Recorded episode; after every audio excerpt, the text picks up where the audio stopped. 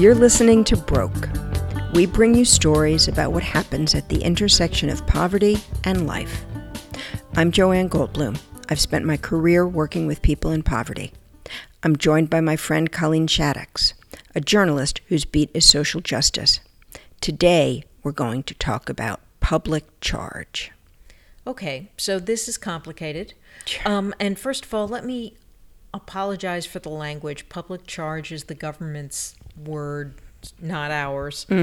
Um, but the administration has been floating a new rule, and this week came out with a final rule that determines what makes someone a so called public charge. That is, somebody who's going to be dependent upon others for their support.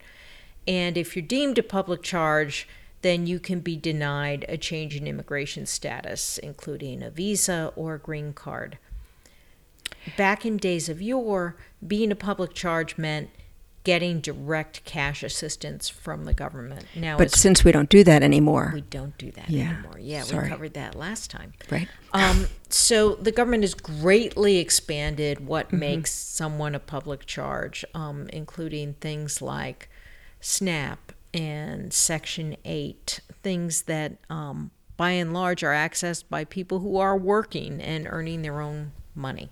Wait, Colleen, I want to read you the um, the heavily weighted negative factors and the heavily weighted positive factors. So the heavily weighted negative factors, are the things that are going to make people be considered a public charge: lack of employability, current receipt of one or more public benefit, and we'll get to what those are, right? Um, recip- receipt of public benefits within 36 months before filing financial means to pay for medical costs, An alien, that's another word. Why do we use that? not fond of it. Alien pre.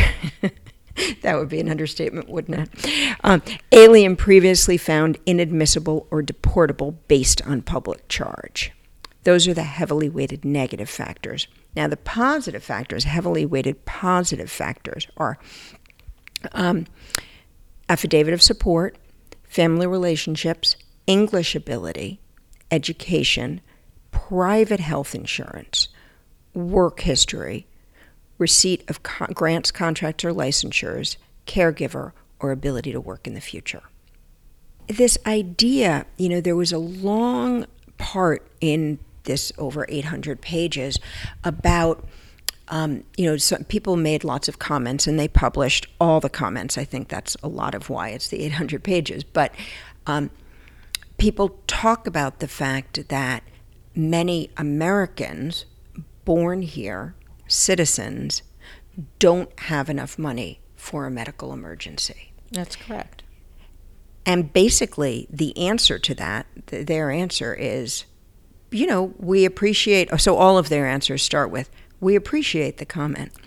Um, you know, that they appreciate the comment, but that that's too bad.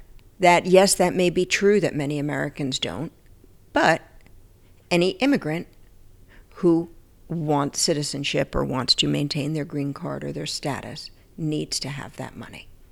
Yeah, so it sort of brings up the question what is immigration about? Mm-hmm. Um, generally, you immigrate to a country when things aren't going great where you are, Right. um, like I'm thinking about it at the moment. Yes, that's that's exactly right. And so, yes, there are some people who come here because they, um, you know, were have want to go to graduate school here or something like that, or were professionals in the country that they lived in, and for one reason or another need to leave that country and come here. But, but that's always going to be a small percentage of people, right? Yes. Yeah, I mean, and and you know, a lot of the comments also have to do with um, people being afraid because of this. Well, I mean, I think that that's really the point. right? Um, we know that U.S. citizen children Mm-hmm. are exempt from this, mm-hmm. right? Mm-hmm. But you t- you tend to apply for benefits as a family, right? right. So if your U.S. citizen child needs housing assistance, you know you're going to be in the Section Eight apartment. Right. And it's interesting because they make a point in this. One of the sort of fine points they make is that it's only counted if you are named. So they're saying, you know, which is, it, it, it is legal to apply for food stamps, for SNAP, just for a child, right? Yeah. So not as a family. And there are benefits you can apply for that way. But that's really complicated, and that's really, really putting sort of a point on the head of a pin. Yeah, it is. Um, so I'd like to read a statement by um, Reverend Douglas Greenaway, who's president and CEO of the National WIC Association, who uh, explains that a bit. He says, To the communities affected by this rule, let me be clear. WIC's clinic doors remain open. The final rule does not impose barriers on families for accessing WIC or women from accessing Medicaid when they are pregnant or for 60 days after delivery. After that, the hell with you. That's my well, you know, right? They've already done their bit. The final rule does not penalize families if their U.S. citizen child is accessing benefits. We stand at your side, forever committed to our mission of delivering quality nutrition services and breastfeeding support for all families. The public charge rule will nevertheless punish families for accessing Medicaid, SNAP, or housing assistance. These programs save lives. These are programs that lift families out of poverty. These are essential tools in the national product to hold life in America as a global ideal, a shining city upon a hill. Yeah, I mean, you know, and and and and I think t- to speak to that, I'm I'm looking at the 800 page document right now, and one of the commenters talks about. Um, you know, it says commenters generally stated the rule creates an ageist system that favors wealthy, healthy, and highly educated individuals, right? Which It does. It does, yeah. But so I just want to read you a little bit of their response. To the extent that this rule, as applied, may result in negative outcomes for certain groups, DHS notes that it did not codify this final rule to discriminate against aliens based on age, gender, race, income, health, or social status, or to create an ageist system that selectively favors wealthy, healthy, and highly educated, educated individuals. Rather, this rule is intended to better ensure that aliens subject to this rule are self sufficient.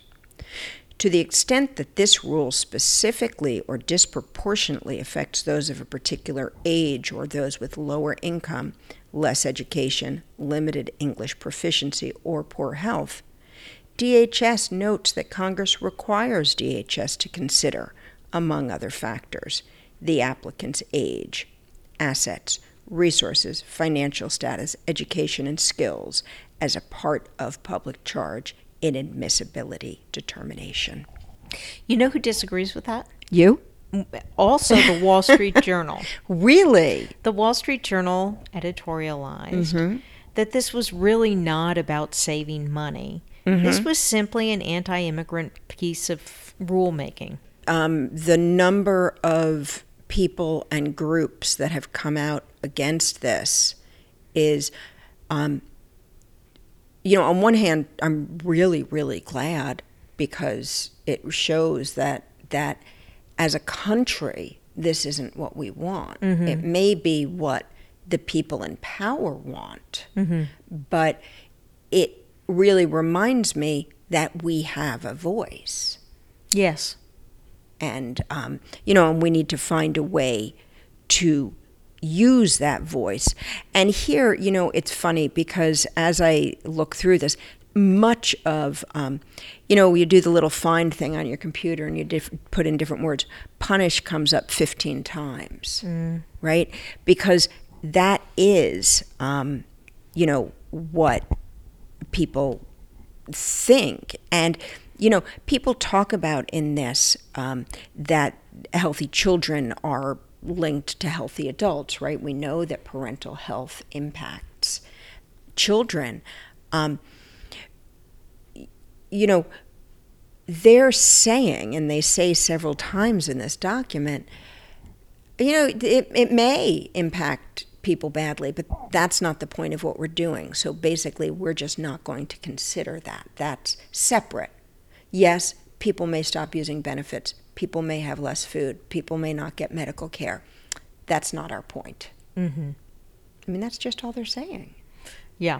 So it's it's okay to cause incredible harm, even including death, as long as that's not your intention. Right. And the fact, you know, it's funny because on one hand, you could say, well, you know, they're saying it's not their intention. But I feel like it's when, you know, you can say that the first time until somebody says to you, oh, look, and in this also, it talks about lots of research that people cite as to the fact that this is going to cause problems for lots of people. So it doesn't get to be like, I didn't mean to do it. You know, mm-hmm. once you do something once, isn't that what our mothers tell us? Yeah. Second time's on you. Second time's on you. And third time, You go to your room for a long time. long time. I'd like to send somebody to their room. I- I- yeah, you know, and it's funny, you know, in the in the comment you read from WIC, which is an amazing comment. I really appreciate that they put that out. Um, they talk about the fact that children um, are not. If, if children are using benefits or using Medicaid or WIC or what have you, that's not counted. Or women who are pregnant and 60 days after birth. That is the one thing, it seems to me, and I could have missed something else in this 800 pages, that's the one thing that the administration changed from the draft to this final version. Because of the amount of feedback they got. I mean, it's a it's a slight walk back. Slight walk back. I mean, the fact that they even would have thought of considering benefits that a kid gets. Yeah, so let's let's pretend that we're heartless people. Okay, sure. like those who drafted this. Yeah. Yeah. For the most part, we're talking about U.S. citizen children. Mm-hmm. They're here mm-hmm. forever. Mm-hmm. We want them to be healthy. Yes. We want them to succeed in school. Right. This rule makes it harder for them to do either. Right. I, I mean, I, the thing is, and and it's funny, and it's part of the reason that deep down I really don't believe that it is about money, right? Mm-hmm. Because everything in this says over and over again. This doesn't count for emergencies. If you have emergent health care and go to the hospital, that's not going to be counted against you. That's all people are going to have. That's all people are going to have. Also, you're not going to know, right. Right. Like, oh gosh, I've got chest pains. Maybe it's heartburn. Right. I don't. I'm not going to go to the hospital and screw Right. up my visa. Right. Right. E- e- Exactly. And and and I think one of the things, and you know, you and I were talking about this before, that is really important for people to think about about this is that we know some people are going to be afraid and are going to forego benefits in order to get their immigration status to be where they need it to be. Um, but there are lots of exceptions and exemptions. Um, but they're really, really hard to understand. They are. So everybody really needs to consult an expert before they decide not to access a benefit for themselves or their child. Right. Right. Mm-hmm. Um, local legal aid offices have done tremendous work on this. Immigrants' right groups have done tremendous work. So Mm-hmm. check with somebody before you decide not to get something that you need. Right. And also check with somebody before you give something up. I mean, one of the things that's also really complicated about this, and um, I'm not sure even if we can if, if we can talk about it in a way that'll make sense, but I'm going to try, is this idea of the aggregate 36 months. Um, you know that each benefit and and this it doesn't I, I feel like maybe i don't understand this and maybe you can explain it to me colleen each benefit counts for a month Right. So you you get in trouble Yeah. if you have 12 months of benefits within a 36 month period. Okay. Now, say I am getting WIC and Section 8, Uh huh. and say I get that for six months. Yep. That's 12 months because I've had two benefits for six months. So basically, each month of each benefit counts for a month of benefits. That's correct. And in a 36 month period, 12 months of benefits. That's correct. So, this whole concept of public charge, right, that this is a person who can't support themselves, mm-hmm. The way they do the accounting really undermines that. Yeah. Right? Because you can be getting assistance for a very short period of time. Uh-huh. And if you're unemployed, you may need three or four different things. Sure. But even if that's like a little three month bridge to get you to your next job, you're already in trouble. Right. And they make a big point in this about saying, you know, we look at the specifics of each situation. And, and that's what we started with, which is that it's totally subjective. It is subjective, So, you know, some we, we would hope somebody making these decisions would look at that and say, you know, well, this person really, well, they may have gotten several benefits, got it for a short period Mm-hmm. of time.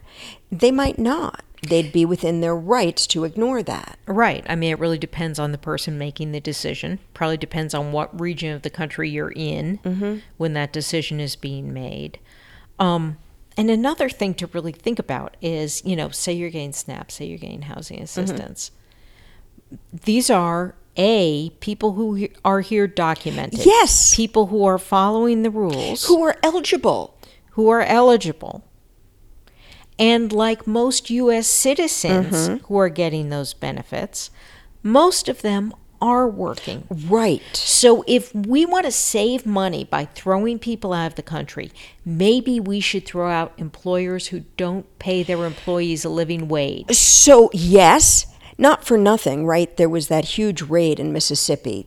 They didn't arrest the employer. No, they did not. The employer then had job fair, actually, Oh my God. because those jobs are hard to fill because American citizens don't want to do those jobs.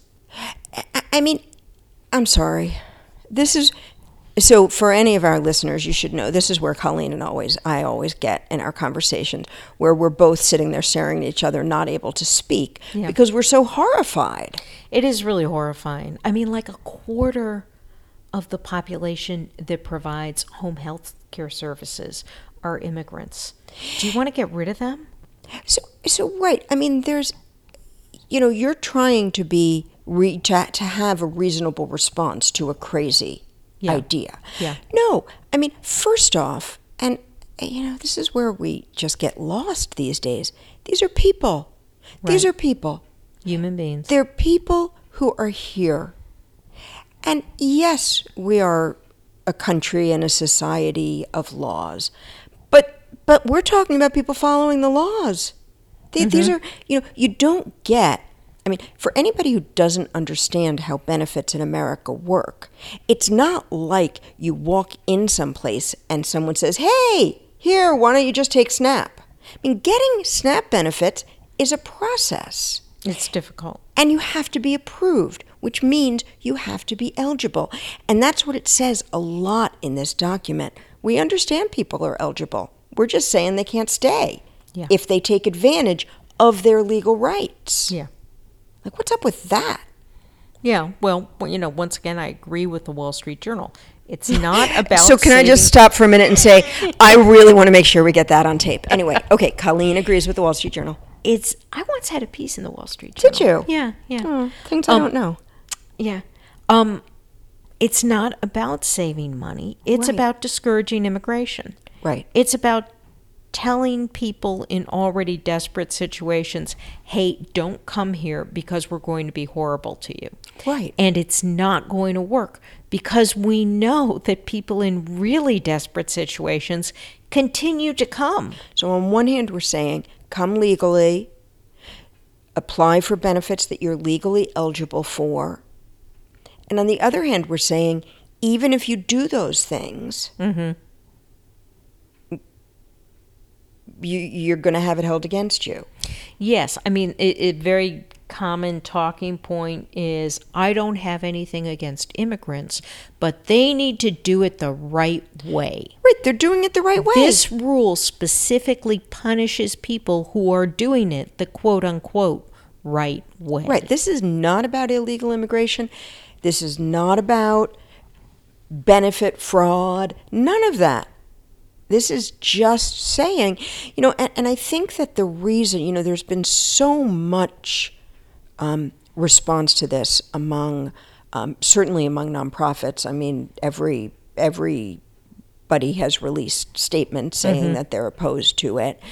Um, you know, but also by state attorney generals and um, governors. You were talking about the state attorney generals. Yeah, a number of states are filing suit Mm-hmm. against the federal government to block this rule. Right. So that's something that listeners can do. You can find out if your state is participating in a lawsuit, and if not, write or call your attorney general or governor and say that you want in. Right. And if they are, you can write or call and say, I'm proud to live in Yep. a state that respects the rights of everybody. Yep. You know? And I think that in so much now, there's so much horrible stuff going on that we think a lot about um, being loud about that. Mm-hmm. And I think that we've got to find a way to let those who are representing us know that they're representing us and that we appreciate them. Yeah, you're right. Um, you know, and, and that's true regardless of who your candidate is. You know, give a couple dollars. Yeah. Doesn't have to be much, Yep. um, but showing that you want to be active. Yep. Yeah. I don't know, Colleen. What are some of the other things people can do? Well, you know, we always talk about how you shouldn't have to rely on the kindness of strangers. There are Right. Mm-hmm. things the government should provide, like SNAP and Section 8. But if government refuses to provide that, Mm-hmm. um, you can support nonprofits in your communities that are meeting people's basic needs outside of the government. Right, because certainly we know, and, and the statement that we released from the National Diaper Bank Network indicates we know that there are going to be there's going to be an increase in need for food, for basic needs, for diapers, period products. People are going to forego these benefits so as not to be seen as a public charge Eh, so there there are those kinds of nonprofits and it's really important to support those it's also really important to support organizations that um, work as sponsors mm-hmm.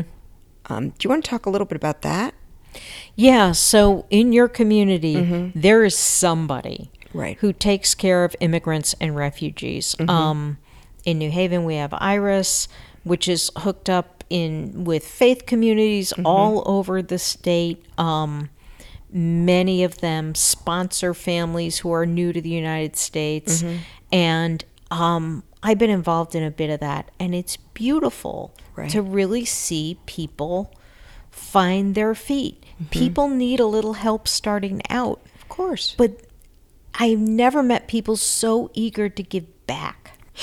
Right. And, and so the human side of it is heartbreaking because, you know, and we, we talk about this all the time. We're mothers. All any mother wants, all any parent wants, is the best for their child. And, you know, yes, being an American citizen is an amazing thing. America is a great country. People want to live here because there are incredible opportunities. But making a parent decide if their child is going to get that opportunity or they're going to have food. Wh- what kind of decision is that? Yeah. Um, It's not what I learned in civics class. no, you know, you were talking about that before. That's sort of interesting. Well, you know, we've never been Right. as good as this sort of Fourth of July swelling music version of ourselves. We've never Right. Never. entirely lived up to that poem at the Right. foot of the Statue of Liberty. Right? But I think in our best moments, I think the fact that that's who we want to be counts for something. I think that's pushed us in a better direction. And I'm afraid that's not who we want to be anymore. You know, I think that you're right that that is a big part of it. You know, you do hear lots and lots of people saying, you know, because we all, I say it all the time, oh my God, who are we? How did we become this? And people say, you know, we've always been this. And, Mm-hmm. and it's true. It's not like we, um, we've done a little, a lot of horrible things in our country, and there's a lot of awful history. It doesn't mean that it's all been bad.